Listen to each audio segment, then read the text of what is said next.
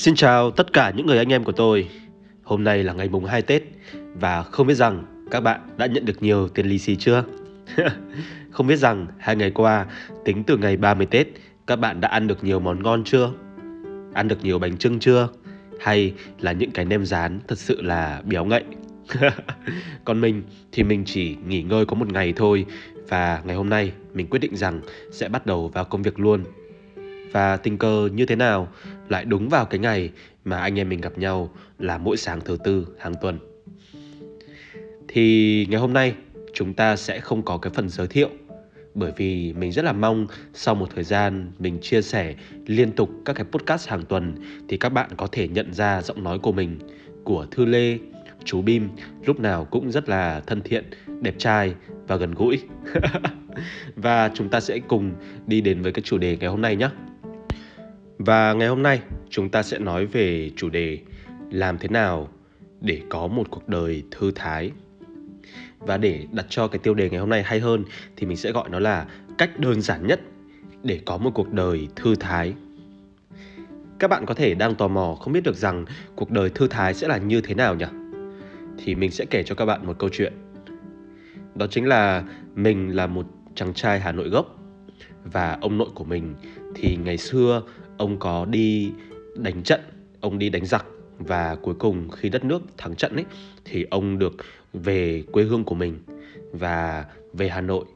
Ông được phân một mảnh đất và thế là mình cũng được coi là con trai phố cổ luôn. Thì cái ngày đó, ông nội mình tán bà nội mình, thì nhà bà nội mình lại ở trên hàng buồm. Thế là bà là con gái phố cổ, nên là bà rất kiêu kỳ ông thì là cũng là con trai phố cổ cho nên là ông lúc nào cũng rất là đẹp trai này giỏi giang này. Và trong mắt mình ấy ông vô cùng điềm đạm và thư thái. Cái từ thư thái ở đây ấy, thì nó dành cho những cái người con trai phố cổ lúc hồi xưa. Thì nếu như các bạn được sinh ra vào thời đó ấy, đặc biệt là các em thế hệ Gen Z bây giờ là sẽ không biết đâu này thì các bạn sẽ thấy thế hệ của các ông các cụ hồi xưa khi họ là con trai phố cổ thì họ rất là thư sinh này nho nhã này và có một cái nét cuốn hút gì đấy mà cánh đàn ông ngày nay ấy, như mình thấy là rất là khó để có. Các bạn có biết không? Lúc ngày xưa ấy cái lý do mà khiến cho mình nhớ mãi về cái từ con trai phố cổ là bởi vì là cho dù những cái người con trai đấy những cái người đàn ông đấy dù họ có ở bất cứ đâu trên trái đất này thì họ vẫn toát ra một cái mùi hương đặc biệt. Nó rất là công tử nó rất là hà nội. Nó lai lai một chút giữa người pháp và người việt nam. Bởi vì sao? Khi ngày xưa thì đa phần đàn ông thì đều phải đi đánh giặc. Còn thanh niên hà nội ấy, những cái người con trai của hà nội lúc đó thì có người đi và có người không nhưng mà do họ được tiếp xúc với cái nền văn hóa Pháp thì họ có một cái nét gì đấy nó rất là tây. Tóc tai lúc nào cũng thơm tho, bóng mượt nhưng vô cùng thông minh và có một chút gì đấy gọi là bất cần đời. Và đấy là hình ảnh của ông nội mình mà mình được quan sát và theo dõi ông trong suốt từ nhỏ. Vậy nên cái chủ đề ngày hôm nay, khi mà cái chủ đề, cái dịp tết đến xuân về này này, thì mình muốn chia sẻ với các bạn một cái chủ đề rất là thú vị. Đó là sẽ thế nào nếu như thanh niên Hà Nội, đặc biệt là chúng ta có một cái sự thư thái trong cuộc sống của mình. Chúng ta giống như là một chàng trai Pháp mang quại ngoại hình của người Việt Nam. Chúng ta cũng có thể mang ngoại hình của một cô gái Việt Nam nhưng chúng ta có cái sự quyến rũ, sexy và thu hút người khác giống như một cô gái Pháp. Thì đó là cái sự thư thái mà mình luôn luôn hướng đến và mình thích được như vậy đó, thì cái sự thư thái, hôm nay mình cũng sẽ nói một cách có phần hơi cá nhân. Đó là các bạn có thể không chọn nó. Các bạn có thể lựa chọn là nhìn mình trông thật là sexy, hoặc lựa chọn có thể trông mình thật là giàu có, rich. Đó, hoặc các bạn có thể lựa ờ, lựa chọn trông mình thật là giống một giáo sư. Đó, hoặc là giống một thần tượng nào đấy mà các bạn thích. Còn mình thì mình chỉ muốn giống ông nội của mình thôi.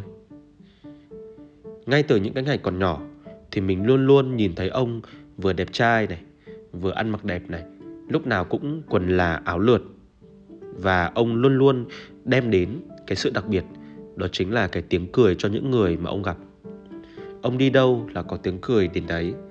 Ông gặp ai là sẽ có cái sự sôi nổi và lúc nào đi từ đầu làng đến cuối làng thì cánh phụ nữ trong làng lúc nào cũng bảo, ôi, ông Tùng, đẹp trai thế. Ông đã đẹp trai rồi, mà sáng nào ông cũng đi mua hoa. Và ông đi mua hoa không bao giờ ông thèm, gọi là, mặc cả.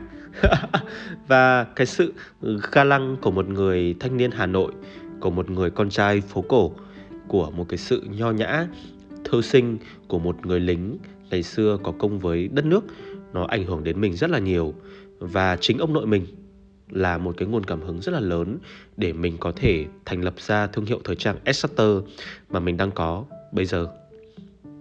Thì chúng ta sẽ vào luôn cái cách làm thế nào để có thể trở thành một người thư thái và ngày càng trở nên thư thái hơn trong năm mới nhỉ? Thì trước hết nhá, chúng ta sẽ cùng nhìn về cái hành vi đi. Trong mắt mình thì một người thư thái, trong họ sẽ luôn luôn có một cái sự thu hút rất là ngầm. Vẻ ngoài của họ ăn mặc đẹp, cách nói chuyện của họ vô cùng duyên dáng và cái cử động, mọi cái hành vi, mọi cái tác phong của họ đều rất là thư giãn và trong họ vô cùng từ tốn. Khi mà chúng ta được có cơ hội ngồi nói chuyện với một người thư thái thì chúng ta có thể nói chuyện với họ cả ngày cũng được. Bởi vì họ có một cái cách đặt câu hỏi rất là thông minh và họ có một cái cách ứng xử khiến cho chúng ta cảm thấy rằng mình rất là dễ chịu khi ở cạnh. Không những vậy, cái giọng nói của họ còn vô cùng truyền cảm, có phần gì đấy thông thái thông thả nhưng lại vô cùng gần gũi và vô cùng cuốn hút và mình đã dành ra khoảng hai mươi mấy năm đấy đó, từ lúc mình còn nhỏ cho đến khi mà mình trưởng thành hơn, để mình có thể quan sát ông nội mình, xem ông làm thế nào để có thể trở thành một con người thư thái như vậy thì mình đúc kết được ra bốn cái kinh nghiệm như sau và chắc chắn rồi, mình sẽ áp dụng nó trong suốt cả năm 2022 này và các bạn cùng nghe với mình nhé. Cái bí kíp đầu tiên, đó chính là học.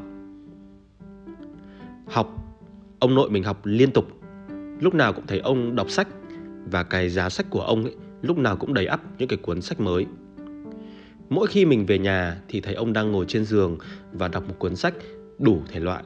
Nào là sách về toán học này, nào là sách về tử vi này, nhưng đa phần những cái cuốn sách mà ông đọc đều là sách về dạy làm người. Ông học liên tục mặc dù ông đã hơn 70 tuổi. Vậy nên là mình cảm thấy rằng, ô, ông 74, 75 tuổi mà ông còn học thì cái lý do gì mà mình lại không học nhỉ? Đó vậy nên là không biết là các bạn khác thế nào.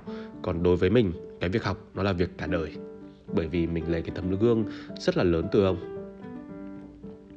Sau học thì mình sẽ đến cái công thức số 2, cái bí kíp số 2, đó chính là làm.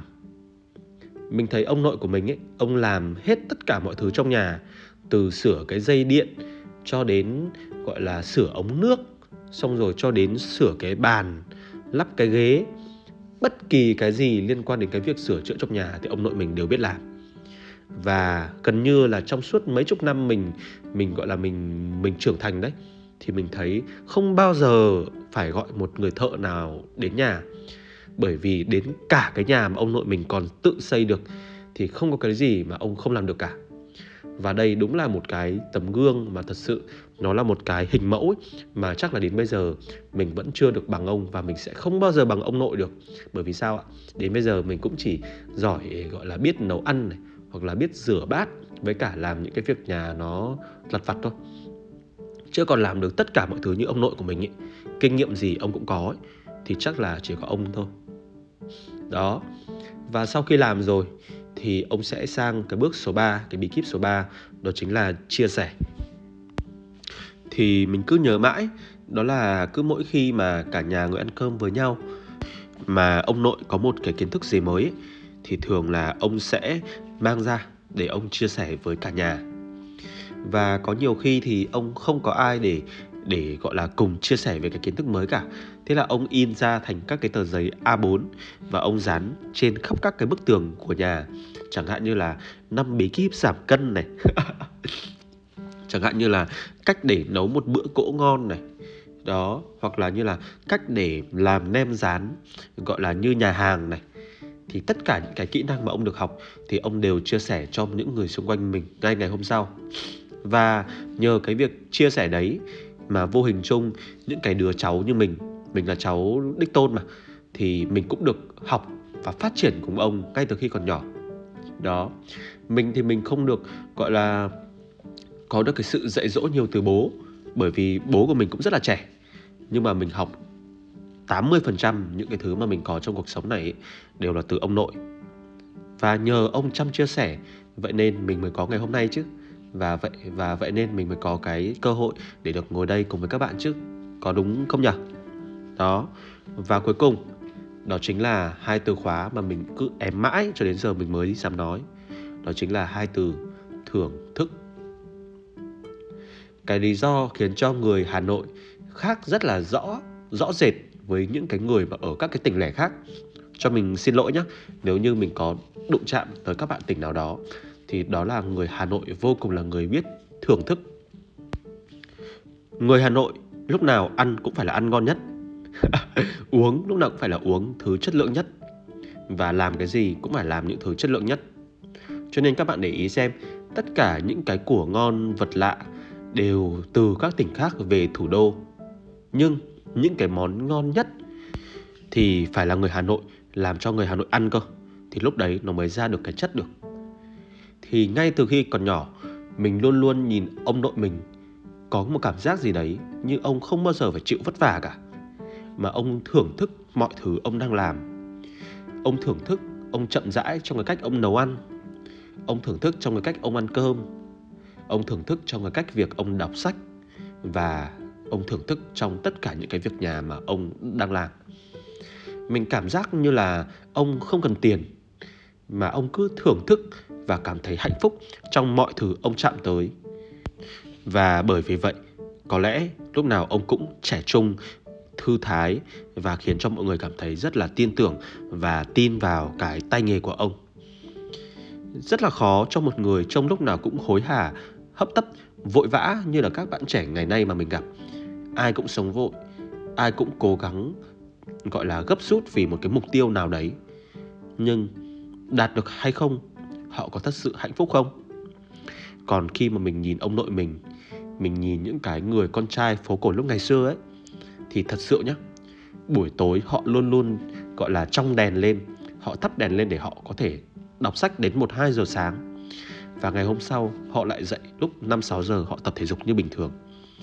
Đối với họ, cái việc học như là hơi thở, cái việc làm nó như là ăn cơm, cái việc chia sẻ nó giống như là việc uống nước và cái việc thưởng thức, nó giống như là cái việc họ nghe nhạc ấy. Mọi thứ đều vô cùng, gọi là, thư thái. Và đó chính là cái từ khóa mà mình muốn chia sẻ với các bạn ngày hôm nay. Chúng ta sẽ lựa chọn cuộc đời cho mình như thế nào thì đấy là sự lựa chọn của mỗi người thôi. Nhưng mà đối với mình, cái sự thư thái, đó chính là cái sự đẳng cấp nhất mà mình muốn hướng đến và mình tin rằng cái sự thư thái sẽ chính là cái từ khóa mà mình theo đuổi trong rất là nhiều năm về sau. Và một lời cuối thì mình sẽ phải tâm sự thật với các bạn rằng đó là ừ, mình đang dùng một chiếc iPhone rất là cũ để có thể thu âm được cái podcast ngày hôm nay. Vậy nên là các bạn có thể nghe cái tiếng nó không được tốt hoặc là chất lượng âm thanh nó có phần hơi rẻ và ngay sau cái dịp Tết này thì mình sẽ nâng cấp chất lượng âm thanh tốt hơn các bạn nhé. Chúc các bạn một tuần tuyệt vời. Chúc các bạn một ngày năm mới thật là nhiều lì xì và chúc các bạn thật là nhiều sáng kiến mới để có thể phát triển năm mới rực rỡ hơn. Và hãy nhớ, hãy sống một cuộc đời thư thái các bạn nhé. Học, làm, chia sẻ, thưởng thức mọi điều thú vị trong cuộc đời này. Cảm ơn các bạn rất nhiều.